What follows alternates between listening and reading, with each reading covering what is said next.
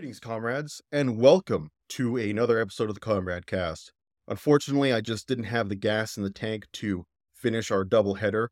It ended up working out okay. I got about halfway through it. I'm like, nah, man, this is not good enough, not making the cut. So I decided that I would instead save that topic for today. And it is a big one. It's one I've been wanting to talk about or really focus on because we have talked about it before. But I'm hoping this will be the final kick at the can, the final episode we do on it at least for quite some time. But not only that, this is in fact the 50th episode of the Comrade Cast, quite a big deal. And obviously, it's nice to make it to number 50. I am thinking about if I'm going to now start removing the numbers from the titles, as YouTube just seems to hate sequential videos for whatever reason. And obviously, just leave the numbers on the audio versions that go up on Spotify and iTunes. Haven't made that decision quite yet, that being said, the only minor thing after episode 50 is I'm probably just going to drop the numbers from the main title. Not sure if I'll have some. I might just put the date in rather than a number. I'm not sure yet. I haven't figured it out. So, regardless, though, this is, as I said, a big episode. And I want to do our final examination, our thorough examination of the red pill movement, which I've discussed before, as I believe it's circling the drain in terms of its uh, societal clout and influence. So I really want to talk about what is going to happen next. What are some ways we can replace this thinking? What is going to be the next thought, the next sort of idea group or thought process that comes after this?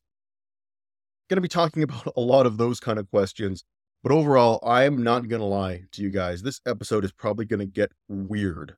I'm going to bare my soul. So my soul's going to get born a little bit during this episode. We're going to be talking about all kinds of crazy crap. So I'm sorry if it gets weird, everybody. But before we really jump into that, I do want to talk about the important thing and the reason why I think that this movement has gained so much traction, especially amongst young men, and the important thing, and the most important thing, in my opinion, that we could possibly take from it moving into the future. And if you're wondering what that thing is, what that most important thing is, well, in my opinion, it is, without a doubt, self respect. Uh, after spending years of talking to men as to why they were attracted by the red pill, why they fell into their content, what happened, so on and so forth, the most prominent thing every time is something to the effect of that they lacked self respect and that someone in a relationship took advantage of that and to use that lack of self respect against them to control them and this is how I see so many guys fall into bad relationships because they don't respect themselves.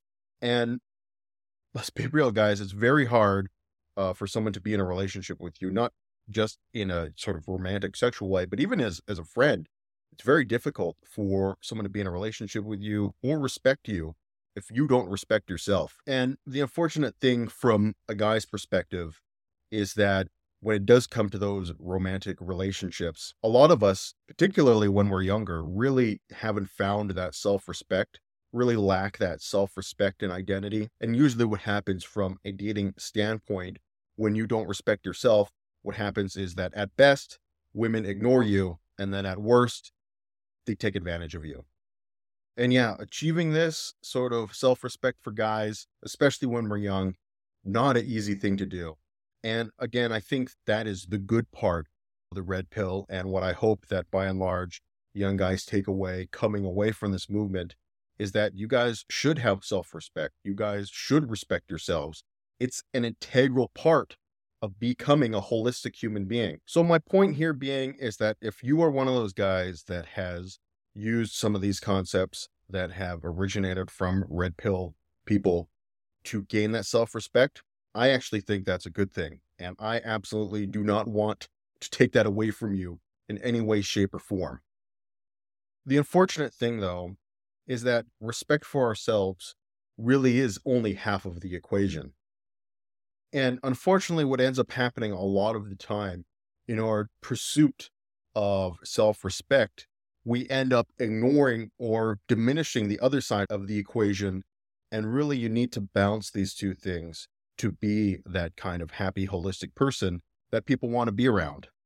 So, what's the other side of the equation, you ask? Well, That's easy. That is, of course, respect for others. And I do think it is a lot easier said than done to have both respect for ourselves and respect for others. There are definitely times in life where I do think that this is pretty by and large easy to maintain both. But there are certainly times when you need to walk a very fine line in between respect for others and respect for yourself. And this is where a lot of the red pill guys stall out and realize that a lot of the information they're getting isn't actually useful or helpful, especially if you're the kind of person that actually wants to have meaningful long term relationships with other human beings. Because I've noticed a lot of the times what happens is that during that process of building up respect for themselves, is that they either lose respect for others or they just never really had it in the first place. They didn't have respect for themselves and they didn't have respect for other people. And unfortunately, again, what happens for a lot of these red pill guys is that women eventually learn when they get close to them that, yeah, maybe they have respect for themselves, but they don't have respect for other people, which means most likely they won't have respect for me or the people in my life that I'm close to and that I care about. Uh, so I definitely think that there's no question that sort of self respect, self confidence is very alluring both to men and women. But if you get close to that person, and you realize that they don't have respect for other people, that's a huge turnoff.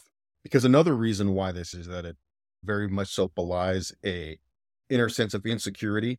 Uh, and I submit, and I'm sure many of the women that listen to this podcast would agree with me that there are few things that are more unattractive to a woman than insecurity.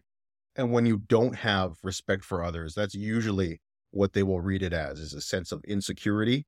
And that's also what they read things like homophobia and transphobia as. They read it as a sense of insecurity. And this is why it's extremely unattractive to women. But you know what? The interesting thing here is that I actually think that it is way easier to walk this line of respecting yourself and respecting other people if it's people that you aren't close to, right? If it's people that you don't have uh, significant ties to in your life. The reason for that being is that it's harder to punish them or have really stringent punishments or whatever you want to say uh, if they break your boundaries, right? If I have a friend and we've been friends for a couple months and then they start violating my boundaries or whatever that I've clearly set out to this person, I've asked them to stop. You know, there's no, it's no big thing for me to be like, okay, just cut them out of my life. See you later. Don't need to talk to you. Don't need to be around you anymore. Obviously, if it's my wife or someone very close to me that I've known for a long time that starts treading on those boundaries, that starts violating those boundaries, it's a lot harder, I think, personally, actually, to enforce those boundaries when it's someone that you're really close to. And we can really see this lack of self respect starting to play out amongst the men within the red pill community itself, because it's becoming pretty clear that these people have no respect for one another and they hate each other.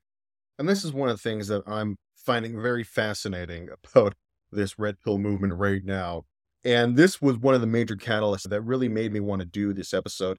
This is here, this is from a, a clip from a, a Vaush stream where he goes over basically one of these clips from Fresh and Fit on Tim Pool it's a couple months old, basically spouting all his ridiculous nonsense about how he thinks human beings should interact with one another. But there was one point that really caught my attention. It really drove home like the the hypocrisy and self-loathing here. And again, this is really baffling to me, and the reason why is because I will give you guys one of my biggest pet peeves, and and if you remember my episode, Comrade Against the Left, I elaborated on this a little bit. One of my biggest pet peeves is when people on the left will shit all over specifically young men, because as we've talked about before, people in our demographic, I'd say our millennial zoomer demographic, really haven't had the opportunity to get anywhere near the levers of power. And the fact of the matter is, is that all of us in these younger generations are exploited by the older people right now, regardless of what age or ethnicity or sexual orientation these older people happen to be. I am really starting to feel like it's becoming like the young versus the old in terms of our our real political fault lines. So, yeah, nothing grinds my gears more than when left wing people will say that young men aren't marginalized. These people have had absolutely no opportunity to access the lever of power. They've had absolutely no opportunity to impact our society at large. So I think it's a very shitty thing to do. And it's obviously a, a, reason why a lot of younger men have been driven away from the left. But what is just so shocking to me is that these people, these red pillars, are doing the exact same thing, except even worse. And these guys are just like eating it up. They're eating up the abuse that they spent so long complaining about that they get from women and from society and from the mainstream media. Uh, but when it's one of their red pillars that shits on them, they say, Yes, daddy, please give me more. So let's read this little comment here from the stream. It says, This is cool for the top 10% of men, but what about the rest of us 90%? Oops, I cut that off. What the fuck? I don't make 300K a year. Sorry, bro. And of course, the first comment, and this is, uh, you can't see it, it has nine likes. Unfortunately, the, the stream has covered it up. The uh, initial statement has five likes, and this King Scavenger guy replies, Ah, poor victim mentality. We are so worried about you, nobody cares. So when this guy says, hey, not everybody is going to be the top 10, statistically impossible, these guys are like, fuck you, we don't care. Go away. We don't want to hear you. And of course, this guy says, That's your fault. I'm in college and full time. Obviously, don't have 300K. I'll do everything here to get it. Right. This is definitely one of the things, most insidious things I think about capitalism, that it has gotten regular marginalized people to start to think that their ills and the fault that they're not succeeding in society is their own rather than the systemic forces that keep them down. Because here's the thing that capitalists and a lot of right wing people never ever talk about is what do we do with the people who don't succeed in life? And usually the answer is fuck them. I don't care. Well, unfortunately for you, those people that don't succeed don't just disappear. They don't just give up and die. They start to get angry. They start to blame the system. They start to agitate for change. Because people just aren't going to sit back and accept that everything is their fault and accept that it's their own fault that they didn't succeed. Especially when we don't live in the 1950s anymore, where realistically you could succeed with play, by playing by the rules and doing what the system expects of you. These days, not anymore. So, yeah, I don't want to shit on you guys. I actually care about you guys. I want you to succeed in life. I want you guys to have a good life and a happy life. I'm not here to shit on you and tell you that all your problems are your own fault. And so, with that little spiel out of the way, I want to go into a couple of reasons as to why a lot of these overarching opinions and philosophies from the red pill don't work. But I also want to talk about some of the real social problems that the red pill has touched on but how they really failed to explain what's actually happening and give some maybe alternate explanations and less scary and disastrous explanations as to what is happening. So let's jump into that now. And I mentioned it before is that the main reason why the red pill does not succeed as a dating strategy is because eventually women will see through you. I do think that it really helps guys, again, build up that confidence, build up that self respect, get their foot in the door. But, you know, once you get your foot in the door with this uh, technique, with this way of thinking, eventually she's going to learn that things are a little bit weird here. Things are a little bit uneasy. And although this is one of the things that I've heard people in this movement say is that you always need to make your girl feel uneasy or off put or like you could leave at any time. One of my favorite ones I've heard is, is from these guys and be like, she's got to be scared to know that she cheats on you, you're to leave her. I'm like, isn't that like the deal with every fucking relationship? Like at least monogamous relationship? That's put into the whole deal when you guys decide to be exclusive with one another. I don't really don't think you need to be reminding your wife or your girlfriend. Just remember, if you cheat on me, I'll leave you. You just don't need to keep reminding them of that. I think that is by and large a very implicit assumption. But of course, if someone cheats on you, you should leave them man or woman, regardless, to me, I think that cheating is probably the highest form of abuse. So, excuse me, highest form of emotional abuse in a relationship. I do think, right, the only thing that surpasses cheating as, as a worst thing to do to somebody is physical abuse or sexual abuse. So, yeah, I do think that should be understood between two people. But again, my point here is not like you have to pound it into their head all the time, every time. Like I said, you got to walk that balance of respecting yourself and respecting others. Yeah, she has to know that you're not some spineless wimp that will completely cave the instant that she pushes back or that something bad happens. Of course, right? These are, again, important parts of just being a holistic human being. But it's not like she wants someone to keep her afraid. But again, they do focus on, I think, some real problems, but do miss the mark a lot of times in terms of what is explanation as to why this is actually happening. So, one of the things they talk about a lot is like the 80 20 rule, which is that women only view 20% of the men as above average and 80% of the men as below average. Therefore, all the women are going to compete for the top 20% and all the 80% will get nothing. In my 30 odd years of life on this planet, I have seen absolutely no evidence at all to indicate that percentage is anywhere near that high. The one thing I do think exists is a sort of class of men that have an extraordinarily difficult time finding with and connecting with a member of the opposite sex. And to me, I think this percentage is actually reversed, right? I think it's more like the 20, 80% type of thing, where that 80% of guys will, generally speaking, be able to find a, a girl, connect with a girl, and maintain a long term relationship. There is going to be that 20% of people, that 20% of guys that will struggle, and it is going to be very difficult for them.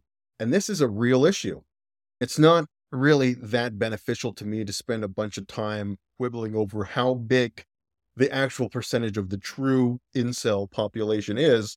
But to me, they definitely exist. They're out there and they exist at a high enough percentage rate to really do some damage to society. And I don't think it's really helpful or beneficial for us to ignore them and dismiss them and pretend that they don't exist and that there's nothing we can do to help them. But one of the reasons I feel like a lot of these people don't have a grasp on the real world, like like they've never seen people having relationships in society in real life.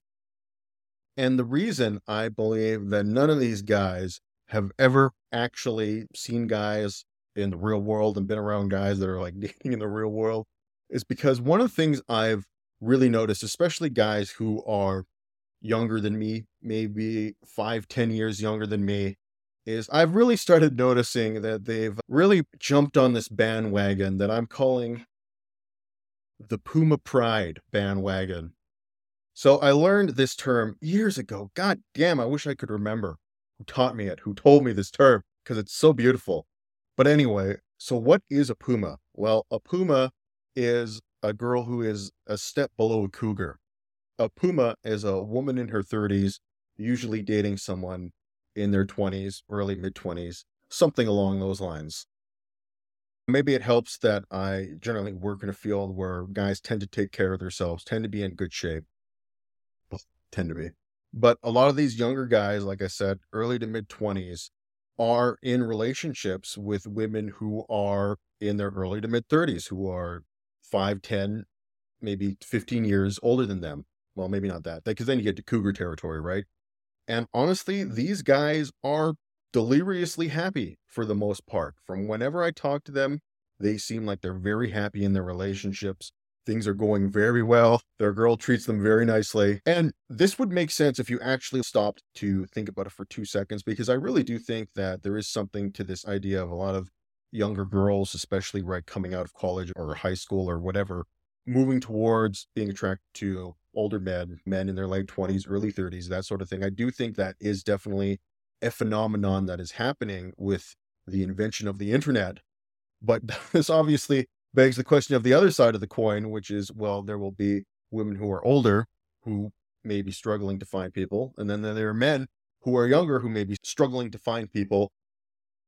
There we go. Puma pride.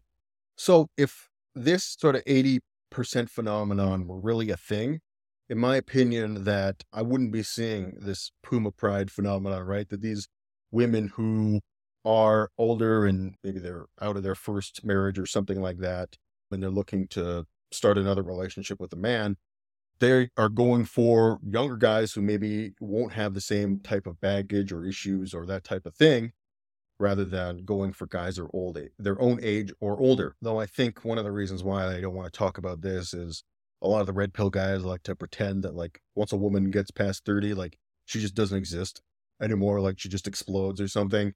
Because to them right a woman's value is based upon two things that is based upon their ability to pleasure a man and their ability to produce babies. So they like to keep you brainwashed, right? Keep you not thinking about other people who might want to date you and that you might want to date, opening your mind, those horizons a little bit. Regardless, though, that doesn't really help us for the incel problem, although maybe it can help maybe some guys feel a little bit less depressed in their younger dating life. I talked to so many young guys that are 10 years younger than me, and they are just so depressed about their prospects, about finding women, about finding love, and that kind of stuff. And I do think that a lot of this negativity has really been hammered into their head over the years. But another thing I do want to say is that when it actually comes to helping the incels, I do have a interesting solution or at least potential solution that I'm going to run by you guys. And this is something that happened. I think one of the biggest problems for a guy, um, especially when they're young, like figuring everything out in the dating relationship department, is like just getting through the door, right? Just getting past that first time and getting some experience and, you know, some knowledge and getting your feet wet proverbially really helps, in my opinion, uh, build that confidence and kind of once you know what's going on and, you know, once you know what you can do, it really helps get the ball rolling. And once you have that confidence, things can really start to snowball out of control in a good way. So you might be thinking, well, how does this help the incels? Well, we've talked about how we should try and move towards a future in society where sex work isn't looked down upon, where sex work sex work is a common thing that people can engage in and is taxed by the government and everything is above board. But I get it, right? This idea of like just going to a prostitute and like just getting it out, it's gross, it's weird, it's nasty. What if instead of going to a prostitute, you were going to a sex coach? this sounds like a weird idea, but hear me out, right? So you'll go to someone who will teach you how things work down there, how to pleasure a woman, how to last longer, so instead of going to a prostitute, you're actually going to a sex class and someone is teaching you ways that you can improve yourself. Because the thing about sex, right? Unfortunately, us guys really don't come programmed with anything more than just the basics. anything more than that, it takes time and practice and energy and skill. And unfortunately, unless you're in a homosexual relationship, practicing on yourself really doesn't get you very far. So I think for young guys, having someone that they could practice with and someone that is open with them and patient and kind and caring and, and understanding can really help them in building their confidence and going a long way to having better relationships in the future. And I can say this because I had a similar experience when I was younger. That when I was um, a young man before I came onto YouTube or anything uh, like that, fact, just before uh, my very first university year, I had a very brief and intense affair with a woman who was older than me. And she was very kind and patient with my lack of understanding at that time and really taught me a lot of good skills and a lot of valuable knowledge that helped me build my confidence. And then going into the rest of my university years, I felt a lot more confident and a lot more capable around women because of that experience, right? Really helped destigmatize this notion of prostitution, particularly here in the West. Maybe we can, like I said, call it something different. Maybe we can go a long way and at least trying to manage this problem because unfortunately, there is always going to be an excess demand from men for sexual contact than women will generally speaking. Because unfortunately, there is always going to be an excess demand for sexual contact from men because of our extremely annoying sex drive. And this is one of the things that I really struggle to explain to women is just how awful and brutal and fucking merciless sometimes the male sex drive can feel like. It's just this ongoing grind that never ends and never stops and never stops alerting alarm bells in your head if you haven't had sex in an appropriate period of time as your biological urge would describe it.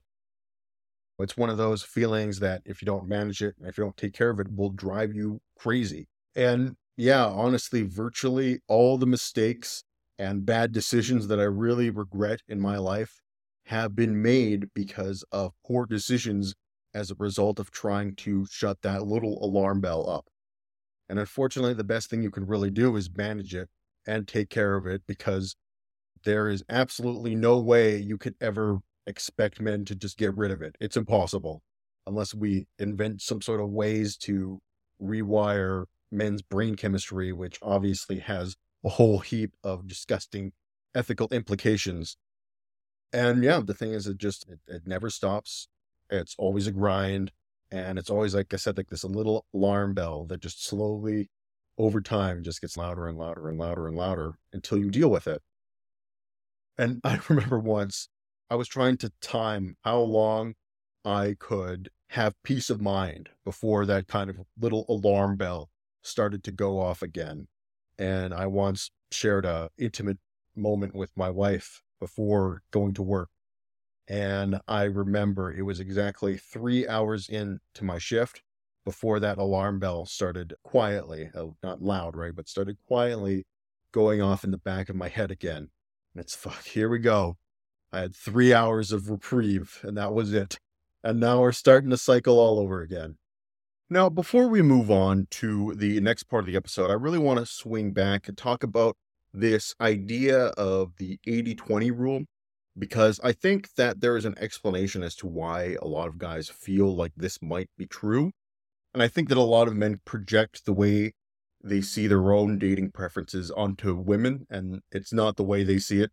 What I mean here is that while, yes, when you ask enough guys, eventually this woman very much so starts to look the same, right? These are similar characteristics that are repeated from a wide swath of the male population. The thing is, though, when the rubber meets the road, we aren't actually that picky about our quote unquote type. I will say, when it comes to actual long term committed relationships, yes, we are um, more picky and we do want a woman to conform more to that ideal type, but certainly not when it comes to casual relationships. Women, I think, are the opposite. Whereas when you talk to women about the types of men that they're attracted to, you get all kinds of different things, right? You have a huge variation on traits that women will give you. You'll have tall guys, skinny guys, guys who climb on rocks, but when it comes to their actual type, women are much more selective and very unlikely to select a man outside of that type. For example, my favorite ice cream might be mint chocolate chip, but you put Rocky Road in front of me, I'm going to eat it. Provided, of course, I haven't made an exclusive commitment to another ice cream flavor, but that's neither here nor there. But you understand what I mean. While I may have a favorite type of ice cream, you put ice cream in front of me, probably going to eat it.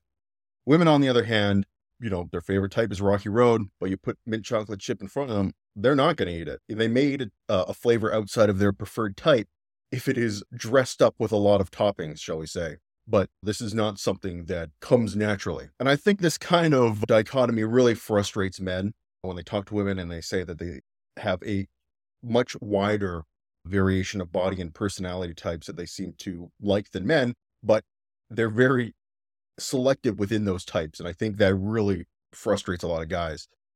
I really don't know why. I still got the Puma pride here. It's not important for anything we're talking about, but it does crack me up. Anyway, and I do think for most women, they have probably four or five different types of men that they're attracted to. And most of them, they may have a pretty good understanding of their type, but some of them will be completely unknown to them and they won't realize that this kind of man is their type until they actually run into them. Anyway, I'm starting to get off the rails here, but it is important that I just wanted to go back and talk about that a little bit because I do think it is a very big sticking point and leads to a lot of frustration and miscommunication. And with that, I want to move into some contradictory ideas and advice that I'm going to give you outside of kind of the red pill thinking and philosophy. And some of the advice that I may give you here is probably going to sound controversial and counterintuitive. But the thing is, the more and more you start to think about this and reflect upon it in your own mind, the more you will begin to realize that this is the way. All right, so let's move on here to our next segment. And one of the things that I really want to stress with you guys, and one of the traps that I see a lot of young guys, especially, falling into, is this notion that whatever is masculine is by definition attractive to women. This is absolutely 100% not the case. Well, yes, obviously, sort of our Venn diagram of attractive traits to women and masculine traits does have a significant bit of overlap. So I'm not telling you the opposite, right? Everything that I want you guys to understand is that we are talking about in a nuanced and balanced perspective. So, yeah, not everything that is masculine is by definition attractive to women, but a lot of stuff is. And it's extremely important that you learn where that line ends and where it begins. And one way that I see guys, especially, really take things too far is in regards to fitness and working out. Well, excuse me, let me rephrase that. It's not that they take things too far, but rather that they seem to think that in order to gain success, they have to go this far. And that kind of prevents them from getting out of the starting gate. They see how far they, or they, at least they have a perception of how far they need to go and it just seems improbable and impossible. And because of that, they just never get out of the gate. They'll look at a picture of Giga Chad and they'll think, I've got to be like him in order for women to pay attention to me. But here's the secret that nobody tells you that is, for a lot of women, Giga Chad really isn't that attractive. And the reason why is because he very much so enters that uncanny valley of someone who doesn't seem natural anymore, someone who has expanded his proportions beyond what would be perceivably human. And I first really ran into this when I was trying to tell my wife about the Giga Chad meme and like what it means and stuff like that. And so I started like showing her pictures of the Giga Chad. And the first one that I showed her is this one here. And in this one, there's no question. Like he looks really good, sitting there, great pose everything is framed incredibly well. And one of the things I was telling her is like this guy or whatever, a lot of people see him as the, you know, the, the typical quintessential man that people uh, looks wise that people should aspire to be. So she's like, okay, let me see him. So I show her this picture, right? okay, yeah, he looks good. He looks really good. And then the next one I show her is this one. And she like instantly recoils in horror and she's like, now that I've gotten close to him, now that I can see him up close, I can see how unnatural his proportions actually look. And he's really crossed over into that uncanny valley.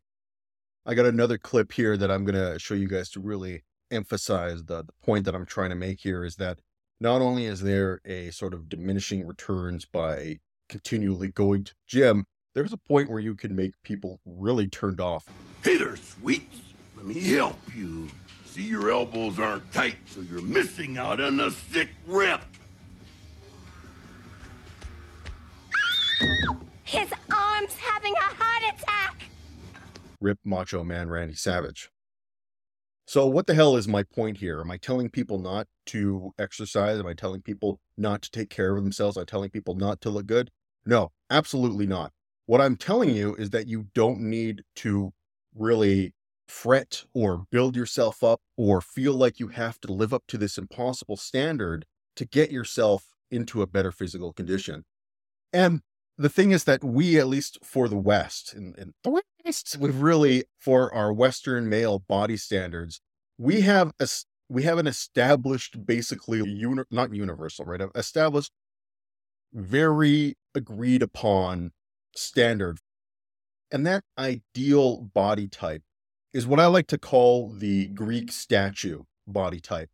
And the fact of the matter is that if you guys know your Greek history, like to study your Greek art, they came up with a standardized body type for all men to be statuized in. All basically all statues of men that are supposed to exemplify this masculine physical characteristic, this masculine strength and, you know, a certain type of handsomeness.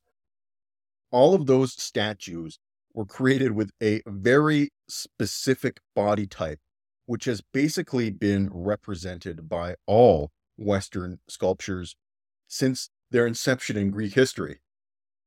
And that's one of the reasons I use this particular statue of Augustus Caesar here, because, again, if you guys know your history, you'll know that Augustus, in terms of his body, looked absolutely nothing like this. He was a very sickly and physically weak man. But, it w- but when it came to projecting his image into the public. He just basically took that exact Greek statue body type and put his head on it. And he's like, Yep, that's me, boys. So, anyway, my point here is I just maybe this is something that has been in my personal life too much is that I just see so many guys really trying to kill themselves are unable to get out of the gate because they think they got to reach this ridiculous pinnacle this is a, I think, very easy mm-hmm. body type for any man to reach with moderate physical exercise. This is the kind of body type that I'm going for since I started exercising.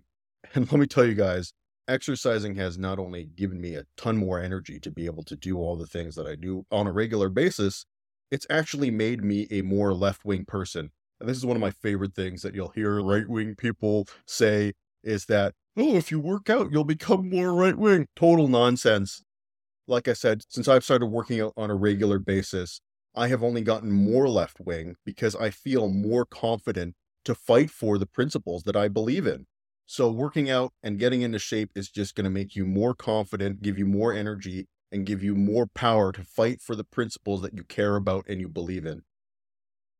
And so, let's talk about another real quick idea about the red pill that really bothers me, really grinds my gears, which is this idea that men and women can never be friends with each other, that you could never have a platonic relationship with a member of the opposite sex. Because there's no other reason why you do this unless you're planning to sleep with somebody. Come on, guys, this is like grade school stuff. This reminds me of the kind of stuff like you'd hear on the third grade playground, like boys and girls aren't allowed to play with each other. They have to be segregated or something like that. I hate this attitude so much, and I'll give you several reasons why. One is that I think it creates a very toxic and unhealthy relationship because not only does it encourage this reckless hypervigilance that people really don't like, but you're going to create a scenario where your partner is talking to a person of the opposite sex and they're going to worry the entire time that they're doing something bad even when they're not. And this is the kind of attitude that can build up a lot of resentment real fast in a relationship. Well, for so one, it's unhealthy and hurts the relationship. Two, it's a very toxic way to view uh, relationships between men and women because effectively what you're saying is that there is absolutely no circumstance in which men and women would really want to interact with each other unless they had the potential to sleep together. So effectively, when you boil it down, what you are saying is that the only reason you interact with the opposite sex at all is basically for sexual intercourse, and that's it. And personally, I think that's a really fucked up way to view the world. Sorry, I have I spilled water. Taking a sip, I spilled water all over myself. And then third, I think you need to have a friend group of both men and women in order to really be a well balanced person. I think if you cut the opposite sex out of your life entirely, except for your partner, basically you are cutting off a huge section of the world to your interaction. And because of that, I think you won't be as well rounded as a person. Men and women have different perspectives and they have different priorities. And it's important to keep friends of both sexes in your life so you can be acquainted with all perspectives. This whole attitude, just because something can happen, doesn't mean it will happen. Just because I can be murdered or someone can mug me and steal my stuff doesn't mean I'm going to spend the entirety of my life um, worried about these things happening and I'm going to live in fear or force my partner to live in fear because that these bad things might happen. To me, that's no way to live your life. But of course, that's not to say that you don't need to and you shouldn't enforce healthy boundaries with your partner. Because, of course, there are times when these potential opposite sex relationships can go over the line, and you need to trust your partner to be able to set and maintain those boundaries. I don't care if my wife has male friends, but if she's talking to some guy all the time, I'm coming home from work, we hadn't seen each other in a while, and she's talking to someone else, that's a huge red flag. And that is definitely going to be something where I'm like, okay, we examine our boundaries here. And of course, I would expect her to do the same to me if things were reversed. So again, it's all about finding the right balance and maintaining those appropriate boundaries. And I do believe setting and maintaining healthy boundaries is extremely important for a functioning relationship of any type between people. And enforcing those boundaries does take self respect. And again, the red pillars are right that if you don't respect yourself, no one will. Now, moving into another thing I really want to talk to you guys about.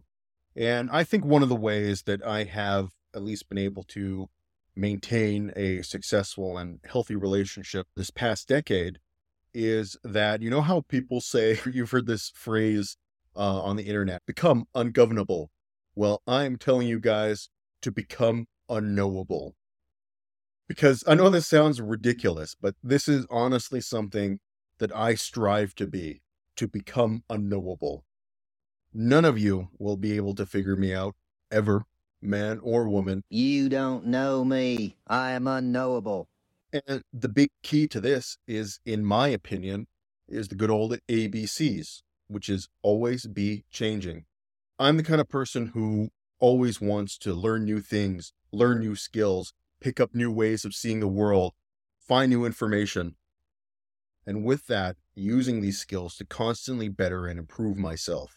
And through that process, I, I kind of joke around about becoming this unknowable thing, but the main reason here is to prevent stagnation, to prevent yourself becoming stagnant as a person. Because I really do believe that once you start growing, once you start stagnating, your life's your your life is done effectively all but the crying type of thing, right? Your life is really done, but you're still existing on this world until you die. And over my time on this planet, one thing I've noticed is that of course, neither men nor women like it when the relationship is stagnating or their partners are stagnating. But I've noticed that women in particular have a much lower threshold for this stagnation, and they are much more willing to end a relationship and move on if they feel like things are stagnating. And this is unfortunately a trap that I see so many guys fall into, and it ends up either severely damaging their long term relationships or ending them because they stagnate and they can't grow to that next phase. They can't become that next phase of themselves. And honestly, of all the things I am saying right here and right now, I do think that this is probably the most important, which is to ensure that you are not stagnating, that you are always changing, you're always growing, you're always becoming a better person because people love that that attracts people. If you notice that you're growing distant with a lot of your friends or your partner, that's a big sign that maybe it's time to uh, to start growing, to start changing. Anyway, another thing that you can do here, in my opinion, and one thing you'll hear a lot of red gill, of red gill, a lot of red pill guys say is that you should never be emotional with your woman or what have you. I think that this is definitely a misreading of the issue. The thing is that yes, I do think that women really don't like men just displaying raw emotion. I don't know what it is. I, they should be, in my opinion, more accepting and understanding, but there just seems to be something that really, I think that there is something about a man showing pure, raw emotion that kind of makes her feel uncomfortable because it's not something she's probably used to seeing or interacting with. But again, at the same time, she doesn't want you to be an emotionless robot or a person who can only feel anger, which, of course, like we said, is an emotion. What's important here is to be able to uh, articulate your emotional status in ways outside of raw emotion, in ways that she can understand and empathize with. The best way to do this, if you can manage is being a skilled wordsmith and being able to articulate how you feel with poignant and powerful words. But there are many more ways that you can do this. You can do this simply through your body language. You can do this with your creative work, like we've talked about before. You know, you can do this through writing something or performing something or expressing something. I think it's very important to be in tune with your emotions and understand your emotions, particularly as a man. But of course, you never want to let them overwhelm you or run your life. And now, here I'm going to give you guys one of my tricks, my, my tips and tricks that I like to use if I want to increase the amount of physical contact that I receive. I know this is going to sound obvious and simple. I know this is going to sound obvious and simple, but to look good, to look presentable. And what I mean here is that there's a study I read ages ago that really blew my mind in the way men and women see sex. And that is that when it comes to just, oh, we're sitting around and then all of a sudden, like wham, you know, this like sexual thought comes into our head. For men, that happens way more often than women. But when it comes to seeing, you know, something that arouses them and them getting aroused, that happens to men and women at the exact same rate. So obviously, if I look good, if I am more presentable, if I decide to spruce myself up a little bit, I can hopefully maybe elicit that arousal by my wife looking at me. And if I need to up my game a little bit, I will look to sources outside of me. And maybe I will suggest that we go watch a movie with one of her celebrity crushes in it. But yeah, knowing what gets your woman hot and bothered and then showing it to her, very effective strategy. And now I want to wrap it up with maybe my most controversial piece of advice here with a little ending segment. And that is just as we discussed at the start of this segment, that everything that is masculine is not automatically attractive to women. On the flip side, not everything that is feminine is automatically unattractive to women. And this may be a very bitter pill to swallow. But again, once you really start thinking about it and dissecting it, you really know that it's true. The thing is that a woman wants their man to show small little bits of that kind of feminine mystique, if you will, as it definitely builds a depth of character and mystery, obviously, to them. I remember back when I was in high school, and like the big thing that all the women were gushing over was Johnny Depp as Jack Sparrow, right? And I remember thinking in high school, like, oh, he's so like lame and like girly, and he like prances around and he wears eyeliner and shit like that. When I was a, a teenager, I, I brought that up to a girl and uh, her response always stuck with me. It's some, it was something like eyeliner just makes him sexier. And obviously Johnny, very conventionally attractive man, obviously has a ton of masculine personality traits, but he just has a few of those kind of feminine ones interspliced in there to obviously give him a depth of character that women really appreciated back in the day. And the thing, of course, that these red pill guys will never ever tell you is that the ones who are most liable to get taken advantage of and manipulated and even potentially abused by a woman are a lot of these alpha male, super red pill masculine types because they really don't understand women at all. And this is something that has been borne out through history. Perfect example would be something like Mark Antony and Cleopatra, or even Julius Caesar, right? Both guys, obviously, at the top of their games at the time, very powerful, I, I definitely say Mark Antony, pretty physically attractive guy. Caesar less so, but still obviously extremely powerful. Yet, despite these guys would be everything that the red pillars want you to be, Cleopatra had them wrapped around her little finger and manipulated them like there was no tomorrow. So these guys are actually the ones that are most likely to end up in this situation. But of course, the thing here that I again want to stress is obviously don't overdo it, right? What we're talking about here is like a little bit of salt in a dish, right? Don't have any salt and it's very bland, one note, one flavor, not very exciting. You add that little bit of salt, and all of a sudden it's got that very exciting depth of flavor that it didn't have before. Add too much salt, and all of a sudden your dish is absolutely disgusting. So again, don't try and kill yourself thinking you got to be this pure masculine man, masculine individual, because you'll just end up hating yourself and people will find you very one note and bland. Lastly, to prove my point on this is that we as guys really appreciate the same thing from women, right? We like it when women are, they have a lot of these conventionally female traits, conventionally attractive women but then they have a few of these masculine traits inter- interspliced in there, and that just makes them more attractive. Uh, you do not want a purely feminine woman as a guy. If you think you want that, you are delusional. You are dreaming. That is not going to be anywhere near as enjoyable or as fulfilling as it sounds in your head. To so for me to so just to illustrate this point, let's talk about one of my favorite waifus over the last couple years, which is Panam Palmer from Cyberpunk 2077.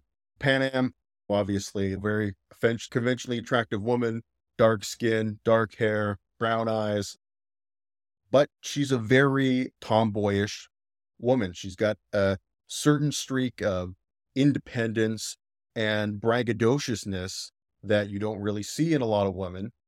The kind of personality traits that you would generally associate more towards men but at the end of the day, and I guess very minor spoilers, I won't go into too much of her backstory, but at the end of the day, she is a very vulnerable and sensitive woman who has a complex character history and set of issues that she's dealing with. And I really like that contrast of tough exterior, soft, vulnerable interior, right? But you see what I'm saying here is that we as guys appreciate the same thing coming from women. But obviously, again, same deal. Don't want them to overdo it. So now let's end here by giving you my kind of, if I were a young man trying to make it in the dating world, what advice would I go back and give to myself? And one thing the red pillars are right about is that be yourself is terrible advice because who the hell knows who their self really is? Finding ourself is a lifelong process. That's why I always take this phrase and kind of return it to find yourself. Because in that process, because not only is that an active process, right? You're actively doing something, you're actively searching for something. It takes into account the reality that you might not know who you are and you don't know if you're fully developed. And in this process of finding out who you are, you might actually become that and you might become that holistic person that people really want to be with. But okay, what if you want something besides just like some hippy dippy nonsense? Well, honestly, and this is coming from a guy who, you know, can't do this at all, or at least very well, is the advice that I would give would be learn to dance. And I know this may sound silly, but one, it's a scientifically proven fact that women love men who can dance. And the reason I think is you've heard, maybe you've heard some of the theories postulated, and it's a lot of like evolutionary psychology stuff. It shows that a man has the ability to coordinate his body very well, which means that the woman will want to be with him because he will have a better chance of producing and defending her offspring. Sure, whatever. This is plausible, but again, the big issue with a lot of evolutionary psychology, it's entirely unverifiable. So allow me to postulate my own completely unverifiable theory as to why this is. My theory as to why this is basically what we went back before is that dancing is a very powerful way for you to communicate your emotions and your feelings. And this is a very attractive way to communicate all of those things to a woman while still being a masculine man, right? Because as we know that dancing, depending on the type of course, is a very physically demanding activity. And so obviously by learning to dance, you're going to get in better physical shape. But again, it also shows off some of these more intangible qualities in a very masculine and tangible way. And my advice would be is to learn two styles. One style would be something like you could show off in a larger group and then another style, eh, it would be a style that you could lead somebody in a one on one scenario. And if you don't like that suggestion, well, my next suggestion would be to learn a musical instrument or a musical genre of some sort, like be able to create electronic music. Because it does a lot of the same things, although, albeit in a less masculine and physical way, although something like playing a guitar can obviously demonstrate that but realistically, though, if you haven't achieved, right, this ability to respect yourself and respect other people, unfortunately, if you do get into a relationship, it's probably not going to be the most healthy and fulfilling one. So start with these basic foundations first, build that foundation, and then maybe you can uh, start to add in some of these fancier tools, if you will. And with that, that brings me to the end of probably the most bizarre episode of the Comrade Cast that I have ever produced. So, with that, I think we can uh, put a nice cap on uh, the red pill. And I always like to talk about human relationships and dynamics and interplay between one another because not only do I find this interesting, this is a big part of our lives. So, those kind of conversations I always love to have. But terms of talking about the manosphere, the red pill. Gonna let a lot of that stuff die out. And with that, I want to thank you guys for watching. And I am finally done uh, with this episode. This has actually been an episode where I have done multiple takes, like I said, and scrapped them. Part of me wants to even scrap this take, but you know what? It is what it is, so it's going out there. And until next time, this has been the Comrade, signing off for now, and you guys take care.